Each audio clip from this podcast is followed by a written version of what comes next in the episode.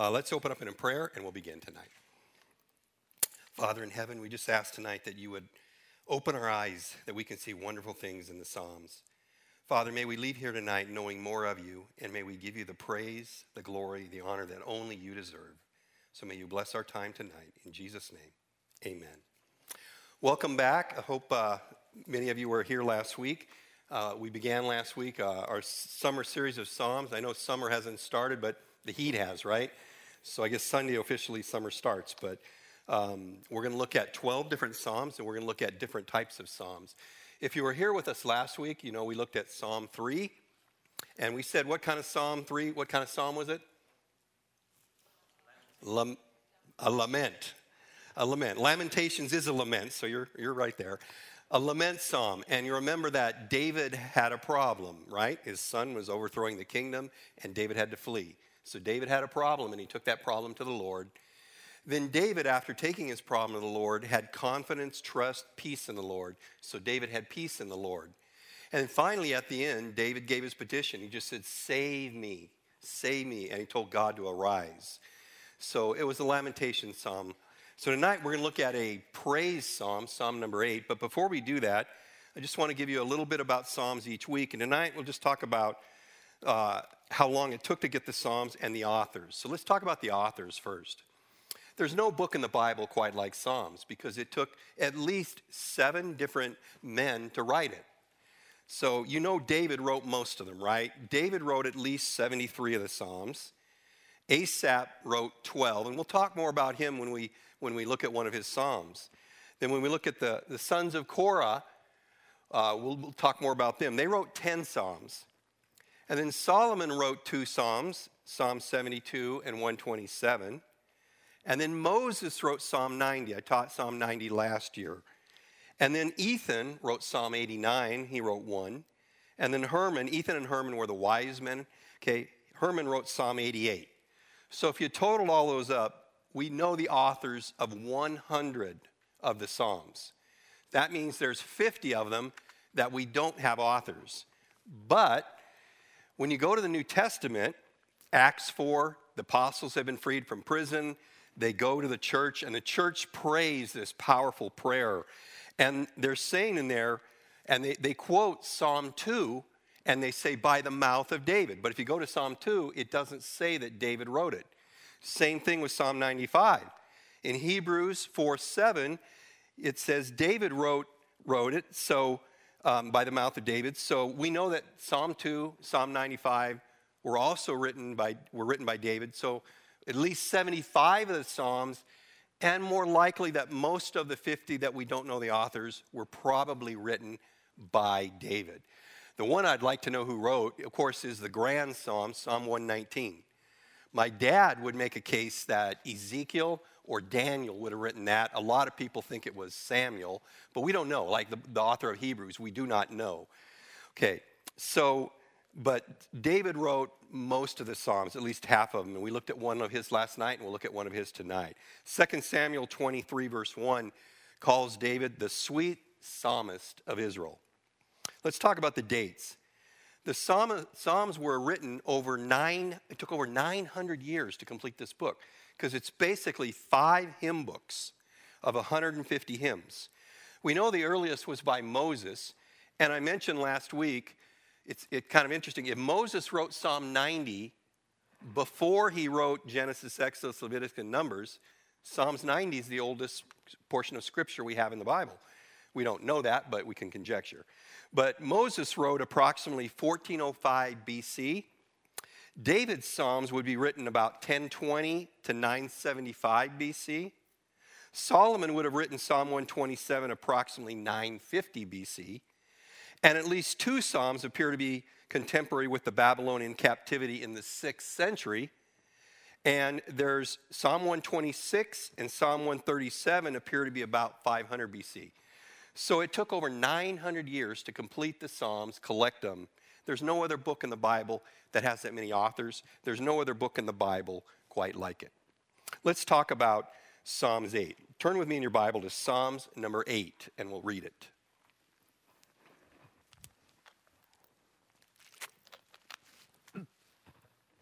Psalms 8. It has a superscription that says, To the choir master, according to the Gittith, a psalm of David. O Lord, our Lord, how majestic is your name in all the earth. You have set your glory above the heavens. Out of the mouth of babes and infants, you have established strength. Because of your foes, to still the enemy and the avenger. When I look at your heavens, the work of your fingers, the moon and the stars which you have set in place, what is man that you're mindful of him, and the Son of Man that you care for him? Yet you have made him a little lower than the heavenly beings, and crowned him with glory and honor. You have given him dominion over the works of your hands. You have put all things under his feet all sheep and oxen, and also the beasts of the field, the birds of the heavens, and the fish of the sea, and whatever passes along the paths of the sea. O Lord, our Lord, how majestic is your name in all the earth. Last week I began and I asked who here was ready to die and what verse you wanted to put on your uh, tombstone, and nobody was ready to die and put a Bible verse their tombstone. So tonight I'll ask you a very easy question Who here is part of the clan of Christ Community Church stargazers? Anybody here? Tom Mason is the leader. Anybody here? Do you know about these people? Nobody knows about these people? Some of you are shy. I know some of you are part of them. Well, I used to think these people were kind of weird, slightly off, because the first time I saw them was on a missions trip. And we're in a restaurant, I think it's Argentina, and I have, I'm in charge of the money, so I'm paying the bill at the end of the restaurant. You know, in Argentina, you eat dinner at 9 o'clock at night, you're done by 11. And I come out, I come outside, and there's all the Americans from Christ Church, there's all the interpreters, and then there's a bunch of people from church, about 30 people, and they're all looking up like this. And all these people are walking by going, What are those weird people doing? And so they were looking at something. I can't remember what it was. Then I came home from the mission field one time, and we had a missions meeting at Don Scott's house. And at 8:15, Tom Mason says, "Stop, everybody outside." So we all went outside, and Tom says, "Look at 30 degrees up there." And we waited a minute, and all of a sudden, the sky kind of went like a sparkler. And I guess it was the International Space Station, and it moved its solar panels and they reflected on the sun. So it was like a sparkler in the sky, and everybody went, woo. So I, I never joined this clan, but I thought about joining it a couple weeks ago. Notice I said clan, not cult, okay? Clan. Uh, a couple weeks ago, we had the blood moon, remember? The blood moon. So I said, I'm going to get up at 4 a.m so I set the clock, got up at 4 a.m., went outside, nothing but clouds. So, did anybody see the blood moon? I didn't see it. So, I still haven't joined this clan. But, you know, they, they go to Mount Wilson when you can, and they go to uh, Joshua Tree, and they're always looking up in the sky at the vastness of space. So, uh, you know, if you don't know about this clan, see Tom Mason, and he'll introduce you to it. But why do they do it? Why do they do it? Well, I think our psalm tonight describes probably better than almost any, maybe Psalm 19 would be another psalm, but Psalms 8 would describe why they do it. You know, the moon, the stars, the galaxies show the glory of God. Now, unbelievers can look and they can say, wow, or they can say, ah, but only a Christian can look at the heavens and ponder them and delight in them and delight in the Creator who made them. Recognizing the source leads a Christian to delight himself in God. Do you delight yourself in God and his creation? This psalm David did. So let's talk about the type of psalm. Uh, it's a praise psalm. Some would call it a thanksgiving psalm. And then it's really also a creation psalm. There are four psalms which you would call creation psalms Psalms 8, Psalms 19, Psalms 104, and Psalms 148. They center on praising the Lord as the creator. And it shows you how the Jewish people felt the importance of the creation account, Genesis 1. You know, uh, today there's some Christians that say Genesis 1 to 11 aren't important. Let's just talk about Jesus. But creation was important to the Jews. There's four Psalms about it. So, you know, I just want to throw this out. If you're, you're a mother or father, you need to be very careful where you send your son or daughter to college because there's not a lot of colleges, Christian colleges, that actually believe in the Genesis account.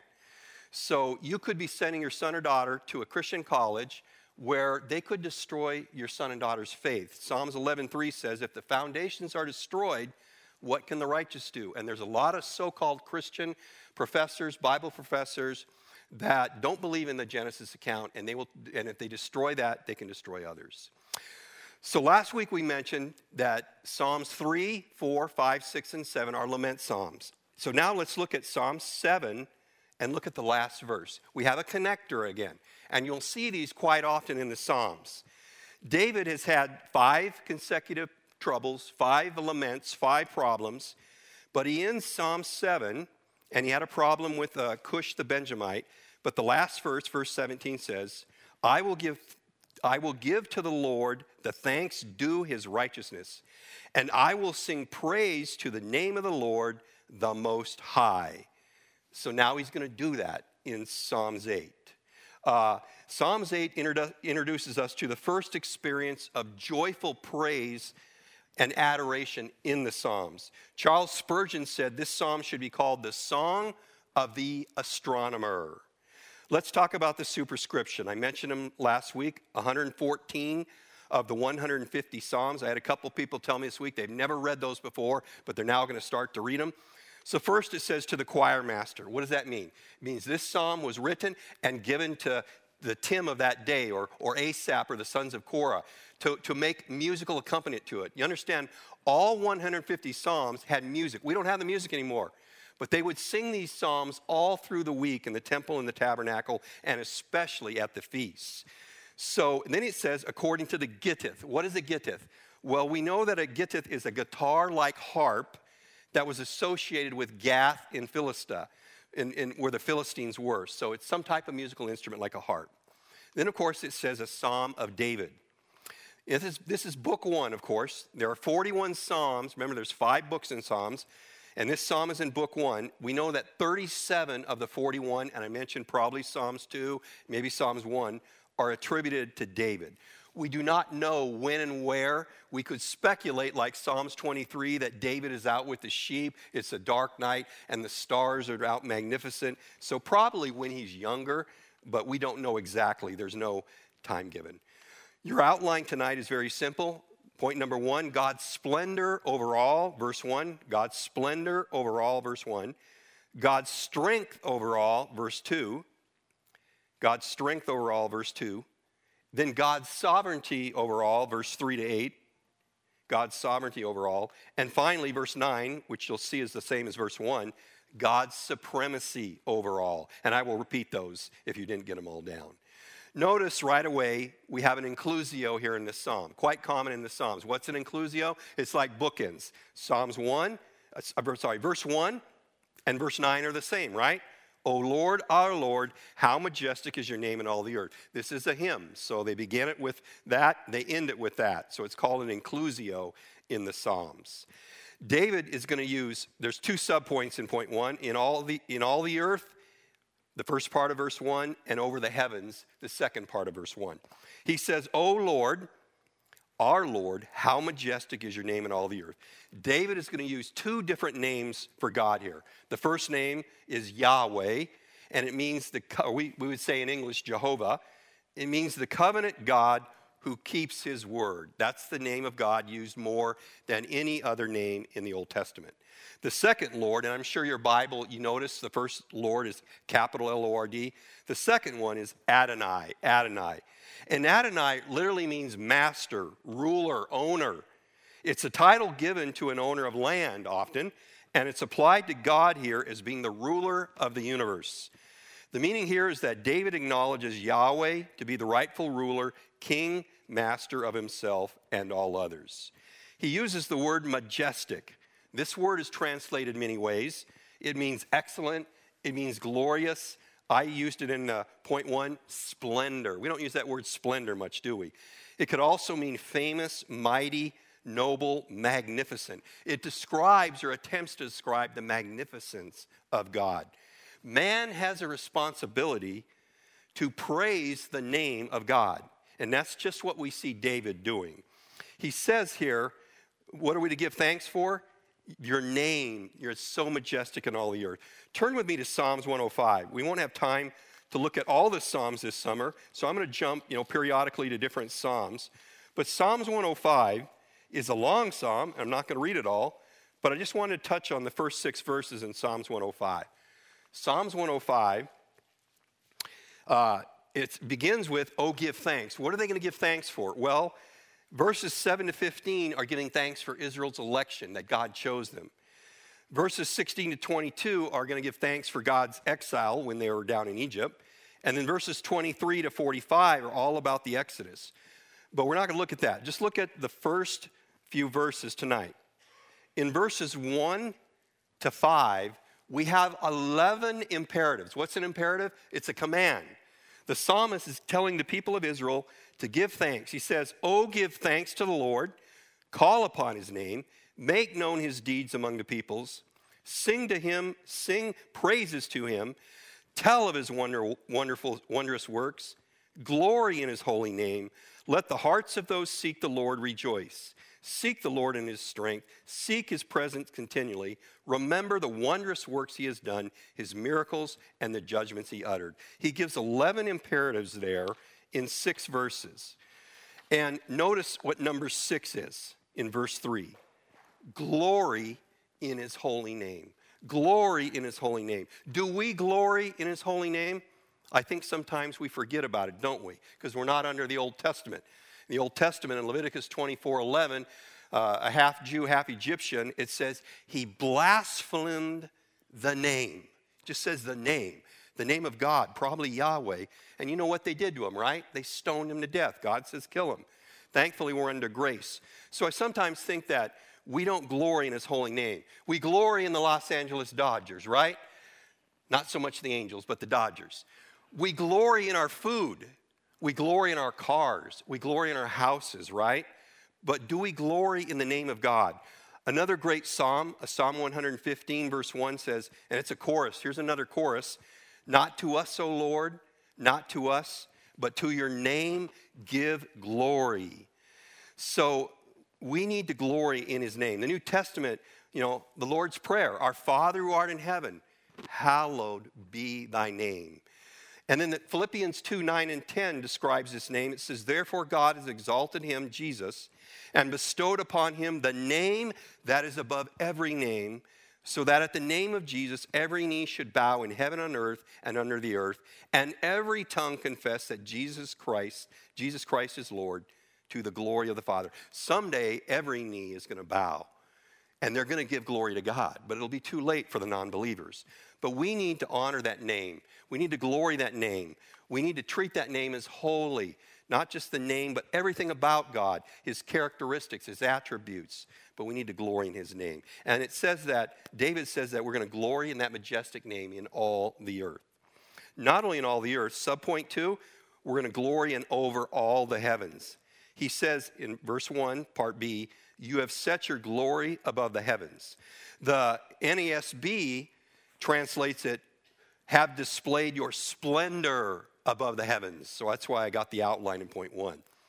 The praise of the Lord recognizes a glory that transcends not only earth, but also heaven. Heaven and earth can only partially express his excellence because the Creator remains greater than whatever he creates. Think of the splendor of the universe. Steve Lawson wrote this in one of his Psalms. The greatness of God is infinitely vast. His majesty far exceeds man's ability to comprehend him. Consider, for example, the size of the universe he has created. The sheer dimensions are staggering. Scientists tell us it would take 500 billion years to journey around the perimeter, traveling at the speed of light, 186,000 miles per second. The sun has a diameter of 864,000 miles and can hold over 1 million planets the size of Earth. The star Betelgeuse, yes, that's the name, I had to look it up, Betelgeuse. The star Betelgeuse has a diameter of 100 million miles, larger than the Earth's orbit around the sun. It takes sunlight traveling the speed of light about 8.5 minutes to reach Earth. Yet that same light would take more than four years to reach the nearest star, Alpha Centauri, some 24 trillion miles from Earth. The galaxy to which the sun belongs, the Milky Way, contains hundreds of billions of stars. Astronomers estimate that there are even billions of galaxies perhaps the number of all the grains of sand on all the beaches of the world. How immense must God be, who as creator far exceeds the size of his creation? David said, You have set your glory above the heavens. I like what Charles Spurgeon said. He said, Doth not all nature around me praise God? If I were silent, I should be an exception to the universe. Doth not the thunder praise him as it rolls like drums in the march of God on the armies? Do not the mountains praise him when the woods upon their summits wave in adoration? Doth not lightning write his name in letters of fire? Hath not the whole earth a voice? And shall I, can I be silent? We were adorned to give praise to our holy God. Psalms 19 and Psalms 8, I mentioned, are creation Psalms. These are the Psalms that I memorized. And uh, I love when I see something, let's say, for example, coming down the 57 freeway over at Kellogg Hill there, and, you know, uh, Mount Baldy's not exactly pretty today. It's real smog and ugly, right? But when it snows and you come down that 57 and the snow has gone down about 4,000 feet elevation, Mount Baldy looks majestic. So when I see that, or when I saw the Grand Canyon, or Yosemite, or the Grand Tetons, or even Joshua Tree, places like that, I say Psalms 8. O Lord, our Lord, how majestic is your name in all the earth. You have set your glory above the heavens. Psalms 19 says, The heavens declare the glory of God, and the sky proclaims his handiwork. Psalm 71 8 says, My mouth is filled with your praise and your glory all day. Is your mouth filled with praise and glory all day? Maybe because we live in the city of lights and we can't see the stars when you go out tonight.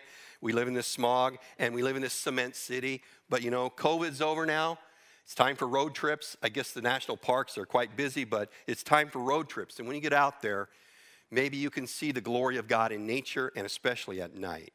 Let's move on to verse 2, point 2 God's strength overall. God's strength overall. And we have two subpoints in man's weakness and over man's wickedness. It says in man's weakness, point one, out of the mouth of babes and infants, you have established strength.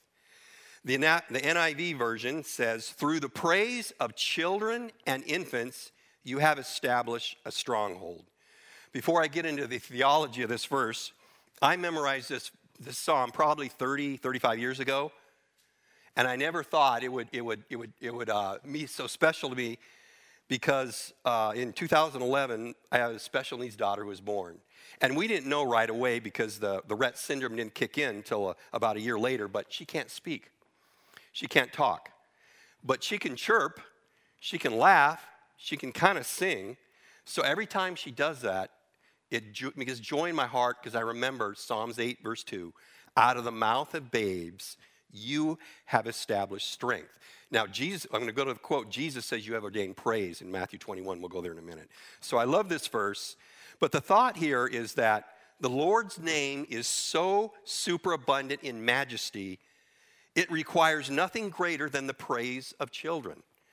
To understand this verse, we need to go a thousand years after David wrote it to Matthew 21. So turn with me to Matthew 21. Jesus is going to quote part of Psalms 8 here.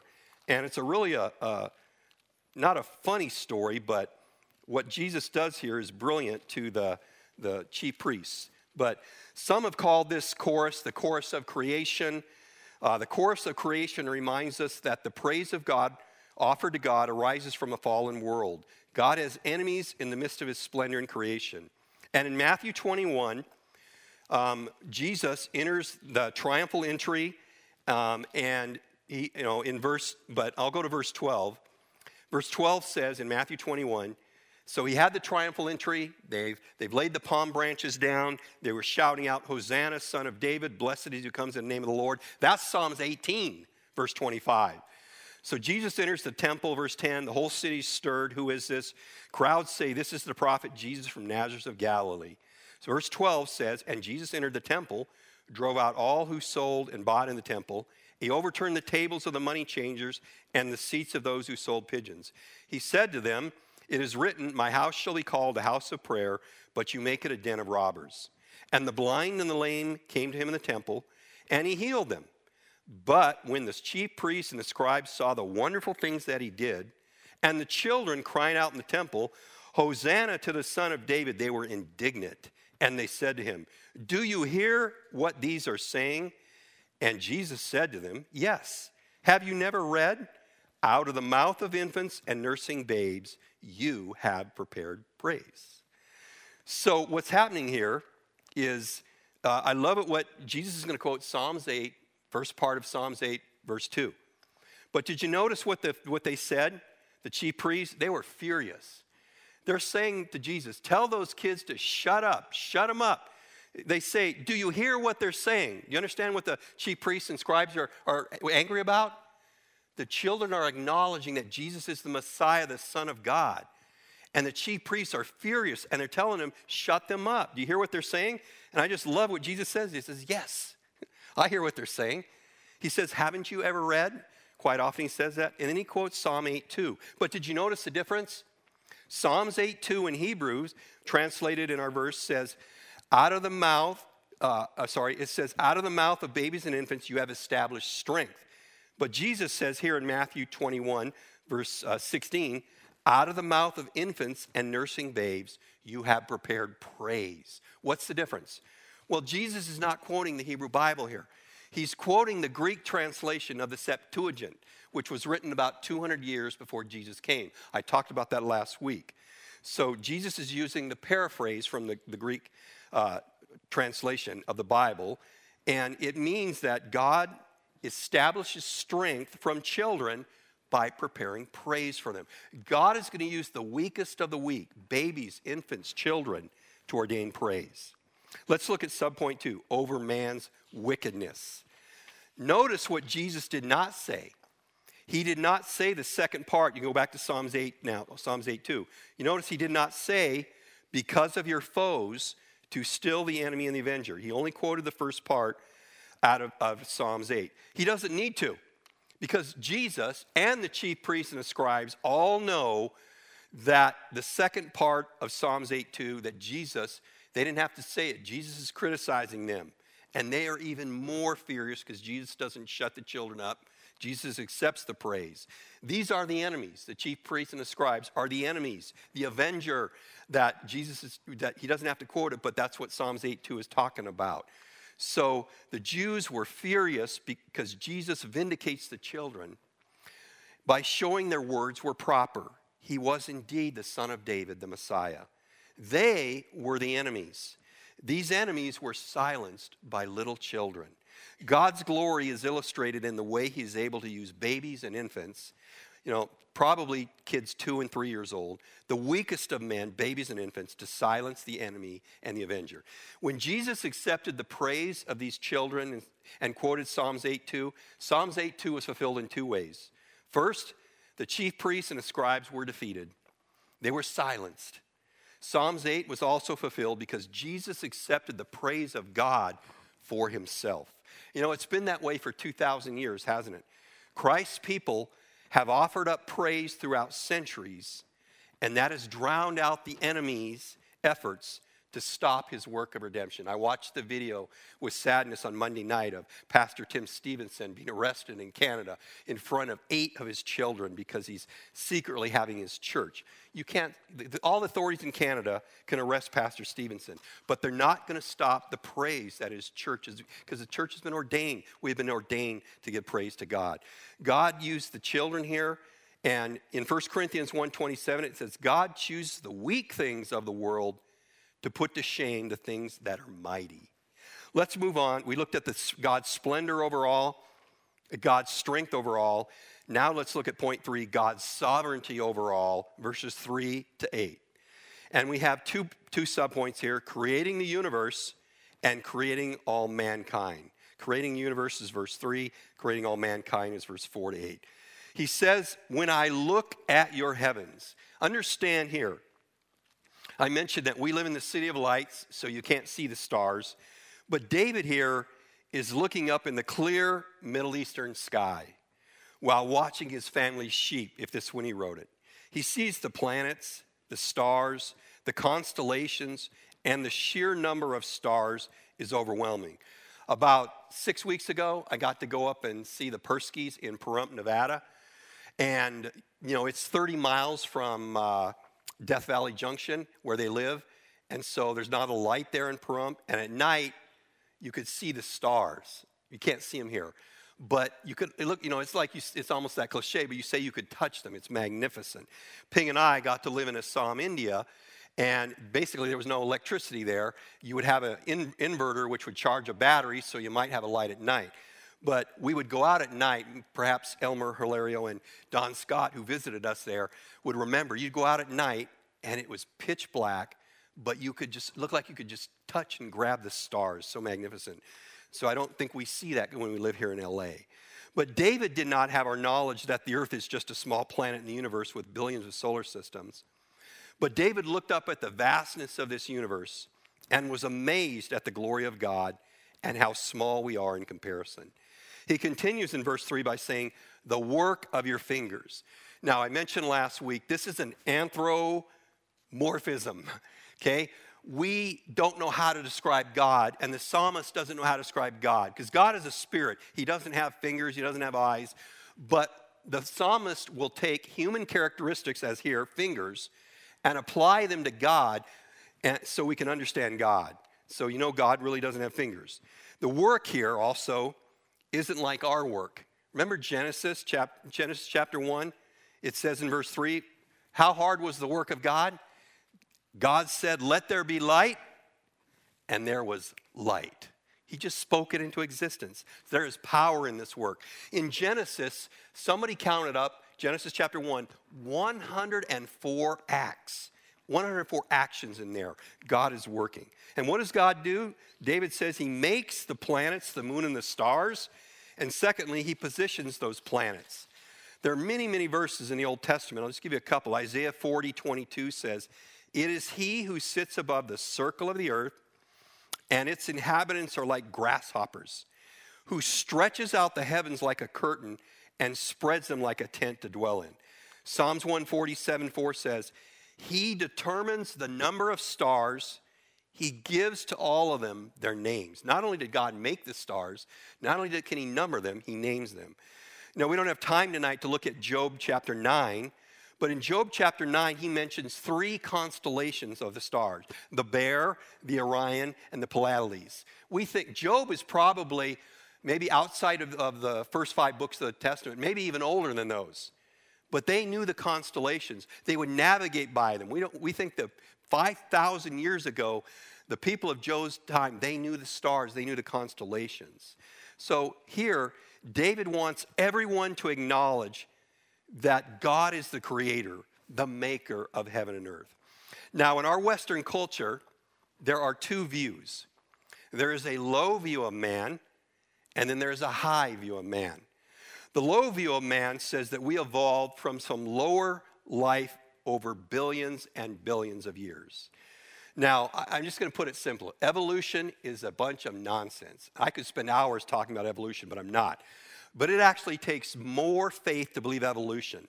Imagine believing the following nothing produces everything, non life produces life, randomness produces fine tuning, chaos produces information, unconsciousness produces consciousness, non reason produces reason. And they ended it by saying, only a monkey would believe something so stupid. And then I love this quote someone said this is talking about people of evolution. First, I was a fish swimming in the sea. Then, I was a frog with my tail between my knees. I then became a monkey swinging in the trees. And now I'm a professor with a PhD. So they have a low view of man. But we, as Christians, as believer in Jesus Christ, we have a high view of man. Man was created by God in the image of God for the glory of God. Psalms 115, verse 15 says, May you be blessed of the Lord who made the heaven and earth. Psalms 121, 2, My help comes from the Lord who made the heaven and earth. Psalms 124, 8, Our help is in the name of the Lord who made the heaven and the earth. Psalms 134, 3, May the Lord bless you from Zion who made the heaven and the earth. Psalms 146 6, who made the heaven, the earth, the sea, and that's all in them. Is creation, Genesis 1, important to the Jews? Yes, and it should be important to us. In Acts 4, I mentioned the, the church had been released, and they're going to quote Psalms 8. So they quoted Psalms 8, and it says, Who made the, the apostles or the church after the apostles were released in Acts 4 24. It says, You who made the heaven and earth and the sea and all that's in them. In Acts 14, uh, Paul has, uh, they've done this great miracle healing the crippled man, and the people want to worship them as um, Zeus. And so he's talking to pagans, and Paul says that we're proclaiming the gospel to you that you should turn away from these vain things to the living God who made the heaven and the earth and the sea and all that's in them. So he's preaching that in, to pagans. And then in Acts 17, preaching to philosophers and Stoics in Athens, Paul says, The God who made the world and all things in it. He is the Lord of heaven and earth and does not dwell in temples made with hands. But I want you to look at the last gospel presentation in the history of the world. You know, we know it. Turn to Revelation 14. Revelation 14. This is so good. We already know what the last gospel presentation is going to be in the history of the world. The Bible tells us in Revelation 14, verses 6 to 7. In Revelation 14, verses 6 to 7, it says, Then I saw another angel flying directly overhead with an eternal gospel. I, I was going to, there's a MacArthur study note, if you have a MacArthur study Bible, to read about the eternal gospel. Um, it's called many different things. The gospel is good news. Here he calls it the eternal gospel. And I'm going to proclaim it to you, to those who dwell on earth, to every nation, tribe, language, and people. And verse 7 And he said with a loud voice, Fear God, give him glory, because the hour of his judgment has come. He's telling them, Turn from the beast and worship the one true God. It's the last evangelistic uh, opportunity for them in the history of the world. And then he says, and worship him who made heaven and earth, the sea and the springs of water. God made it, and it's important that we believe it and we obey it. So, you know, I was thinking this week, I did a little study. Do you know that within 10 miles of Christ Community Church, there are 18 Buddhist temples or monasteries. Now, the one up in Hacienda Heights, remember Al Gore visited it in 2000? That used to be the largest in the United States. I think there's one in Minnesota now that's the largest. But we have 18 Buddhist temples and monasteries within 10 miles of Christ Community Church. And I'll bet you that there will be more in the next five to 10 years because we have a massive influx of people from Asia who are almost all Buddhists. There is only one Hindu temple uh, within 10 miles. Now, there are a lot of Hindu temples in Southern California, but they're on the other side of LA mostly. But there's one Hindu temple close by within 10. There are five Islamic mosques or Islamic centers within Christ, 10 miles of Christ Community Church. So, what are you going to say to these people? Now, Islam does share some characteristics of the creation story, but Hindus and Buddhists, what are you going to say to them? God loves you and has a plan for your life. Let me tell you about Jesus. You can't do that. You're going to have to make friends with them because it's going to take multiple gospel presentations. It's going to take, they're, prob- they're not going to come to Christ Community Church if you invite them. You can give them invitations, they're probably not going to come. You need to make friends with them. If they're your neighbors, and we all have neighbors now uh, that probably are Buddhists or Hindus, you need to try, strike up conversations, try to talk to them, make friends with them. And when you got an opportunity to share the gospel, you start with Genesis 1 and creation. Francis Schaeffer said if you have an hour to share the gospel with somebody, take 55 minutes to talk about creation. That's what I've done mostly uh, in Thailand and Myanmar and Laos is I start with creation because you have to to understand the God. So let's move on to subpoint two. We talked about creating the universe. Let's talk about God creating all mankind, verses 4 to 8. The heavens are the work of God's finger. It implies God's immensity and it shows what maybe our insignificance here. So there are actually three subpoints here, triple subpoints. God cares for man, verse 4. God crowns man, verse 5. And God commissions man, verses 6 to 8. These are all under subpoint 2 here. God cares for man, verse 4. He says, What is man that you are mindful of him? The Son of Man that you care for him?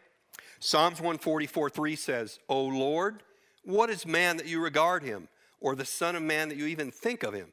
Job 7 17 says, What is man that you make much of him, and that you set your heart on him? You know, it is amazing that God would even consider man, even less care for him, until you think about the plan of God. Man's position seems insignificant when compared to the vast galaxy that David is looking at. But man is important. God cares for man.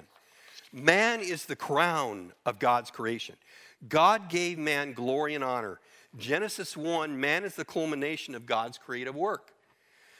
And only man is said to be made in the image of God. Man is the center of this psalm, verses 4 to 5, the center of this psalm, and man is the center of God's creation.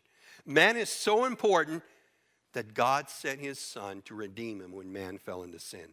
God cares for us. Psalms 100, another great praise psalm, says, Make a joyful noise to the Lord, all the earth. Serve the Lord with gladness. Come into his presence with singing. Know that the Lord is God. Know that the Lord, he is God. It is he who has made us, and we are his. We are his people and the sheep of his pasture. Because man was created by God, he is totally dependent upon God and responsible to God. God's purpose for man continues. Not only does God care for man, God crowns man, verse 5. He says, You have made him a little lower than the heavenly beings and crown him with glory and honor. One interesting aspect of Psalms 8 is the way where it places Psalms. Uh, Roman Catholic theologian Thomas Aquinas said Psalms 8 places man midway between angels which are above him and the beast that is below him. And then I got out of my father's journal, he wrote about here. My father said this Angels are spirits, but no bodies. Animals have bodies, but no spirits. Man is both spirit and body, so he comes between. The Bible teaches that man is made by God, but it also teaches that the position of man in the whole order of creation. We are slightly lower than angels, which is a whole lot better than slightly higher than apes or chimpanzees. Man was created in God's image. That's how the Bible describes it. When it says a little lower than angels, the Hebrew word translated angels here is actually Elohim, which is another name for God. You could actually translate it a little lower than God, but it really means in God's image. This implies that man has personality like God. We have a mind, we have emotions, we have a will. Man is basically a spirit being. When we die, I know none of you are ready to die from last week, but when we do die, our body will deteriorate, but our spirit will live on and be with God forever. Psalms 139 14 says, I praise you for I am fearfully and wonderfully made. Wonderful are your works, my soul knows it very well. David knew that he was made and equipped to have fellowship with God. Man has a mind which can understand many of the things, including the immensity of God.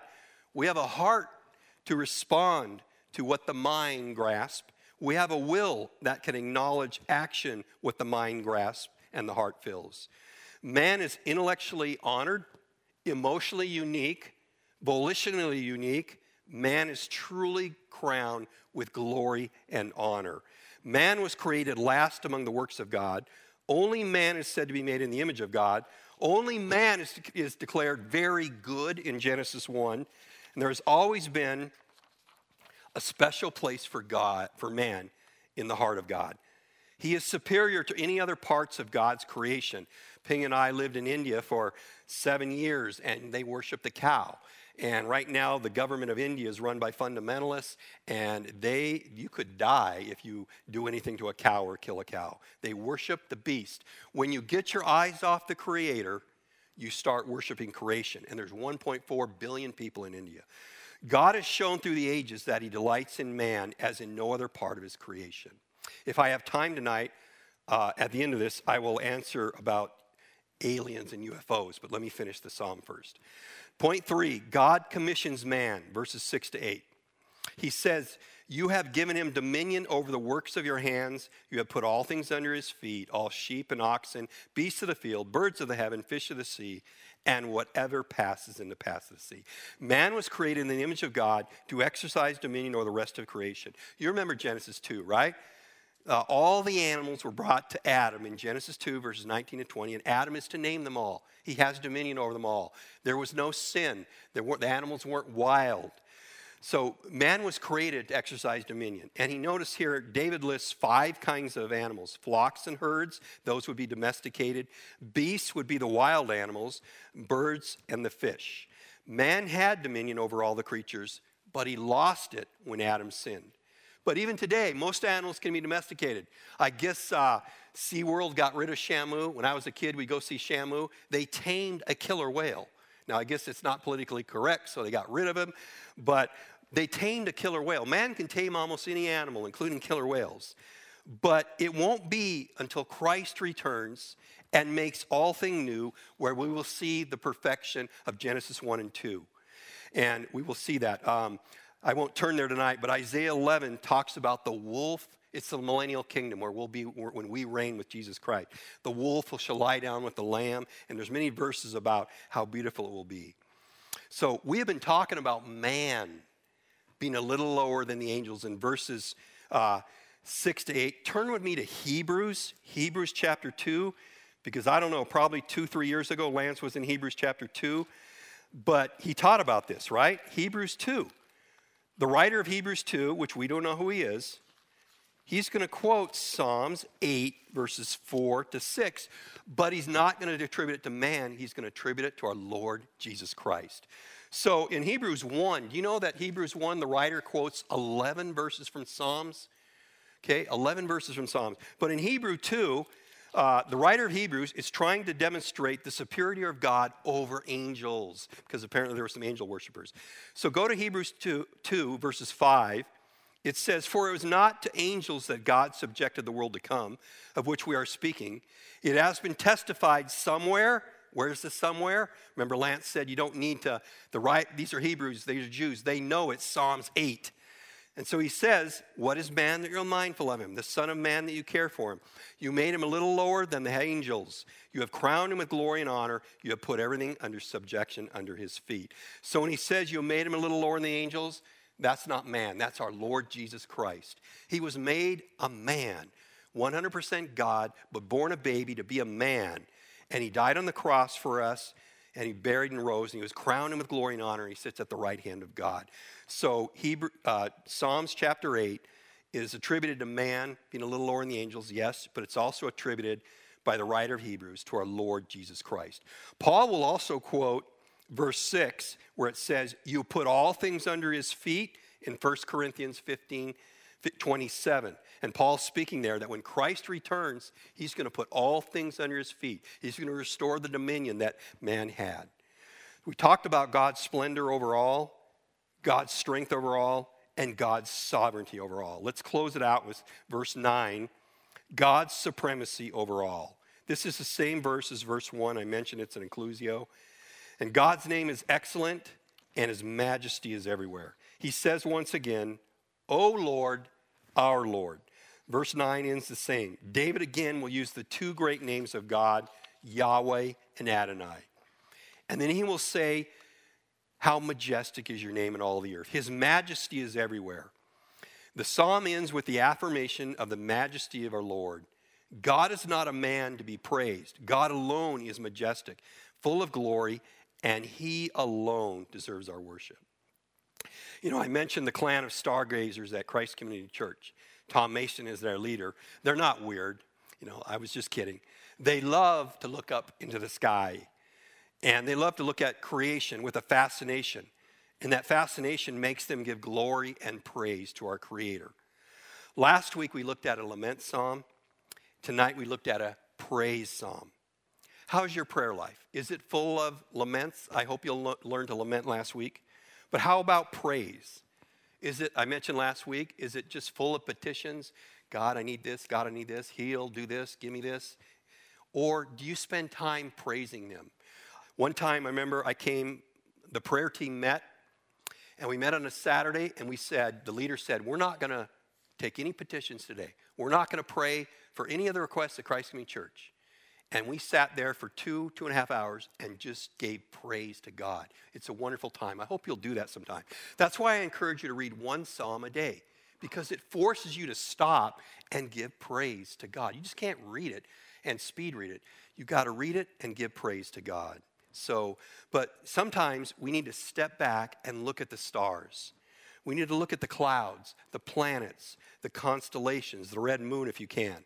We need to look at the mountains, the rivers, the ocean. If, if we had music tonight, I would have Tim come and lead How Great Thou Art.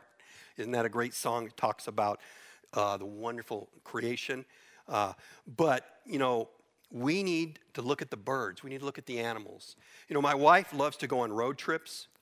And often I'll be driving the car and she'll say, Can we stop? Can we stop? And I'm like, Oh man, I don't want to stop. I can't stop here. There's no turn off or whatever. But I'll stop because she sees something. We went up to Pahrump. It's right by Death Valley. It's spectacular. But often she will go over to what looks like to me a patch of weeds. But she will take a picture, what I think is, you know, okay, so I see the flower, but when she develops it, it's spectacular. She loves to look at God's creation. She finds the joy and the beauty of looking at what I think is a weed and a flower. Not only does she love God's creation, she loves the creator who is behind that beauty. Do you?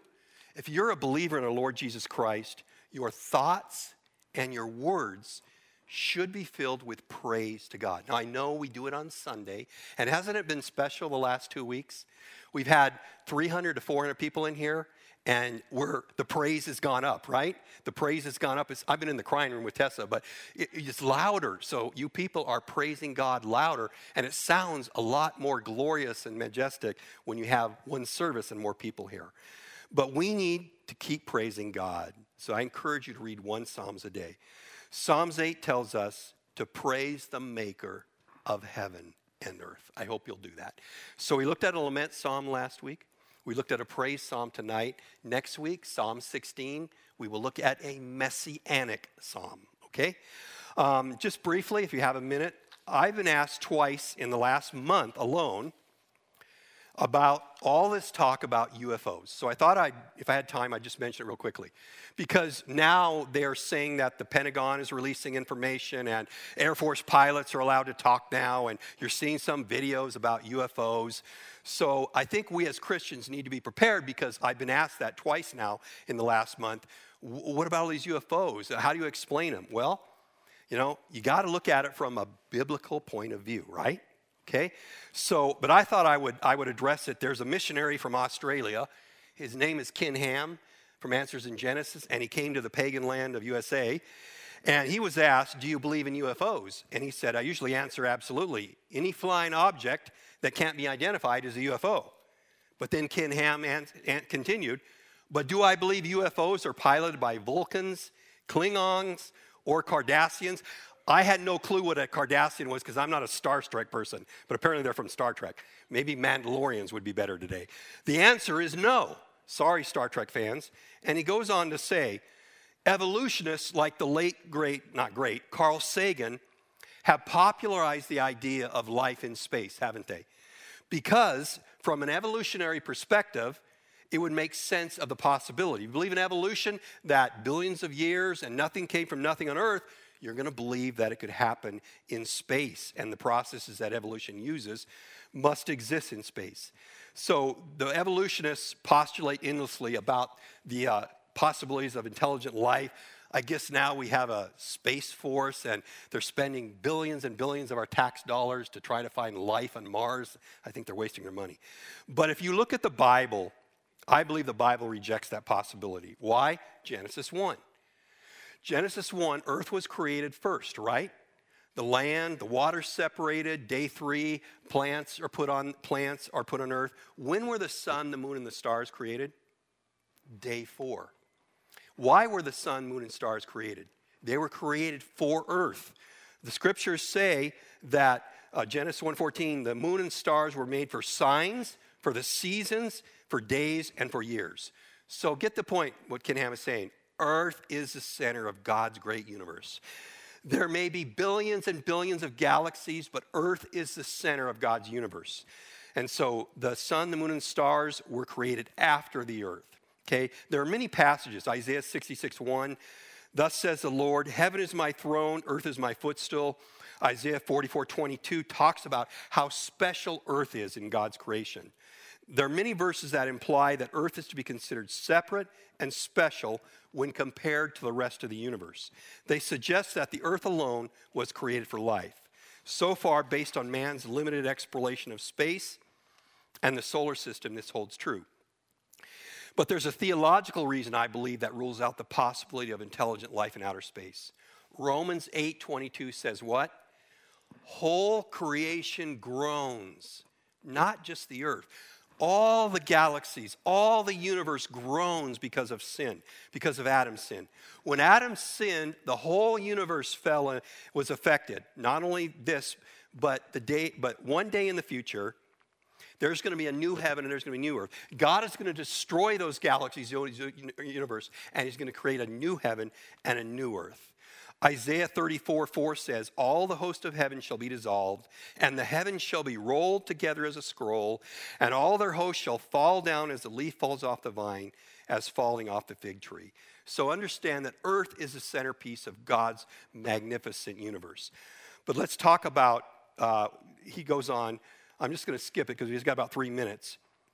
That earth is the centerpiece of God's universe, and man is the centerpiece on earth. Okay?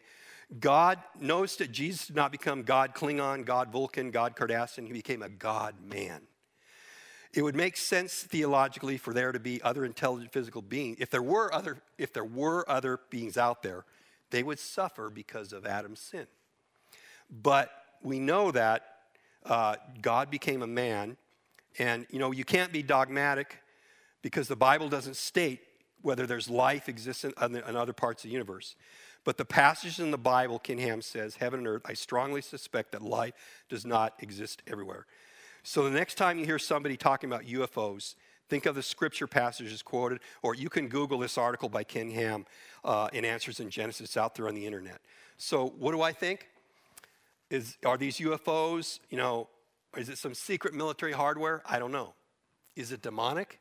Possibly because the Antichrist, we just studied in Second Thessalonians, is going to come with signs and wonders. So I was thinking that if the Antichrist come, my advice would him to come in a UFO and land on Washington, uh, on the on White House lawn, or the United Nations and get out the world would worship him. And we know they're going to worship him. So maybe these are just a precursor because uh, there are. So remember that the earth is the centerpiece of God's great creation, and man is the centerpiece on earth. And God became a man to redeem man. So I don't believe there are aliens out there, and uh, but you know I can't explain it all, but I don't have to. I'm just going to teach Genesis. But you're going to get that from your non-Christian friends. You're going to get that from your so-called educated agnostics and evolutionists and that.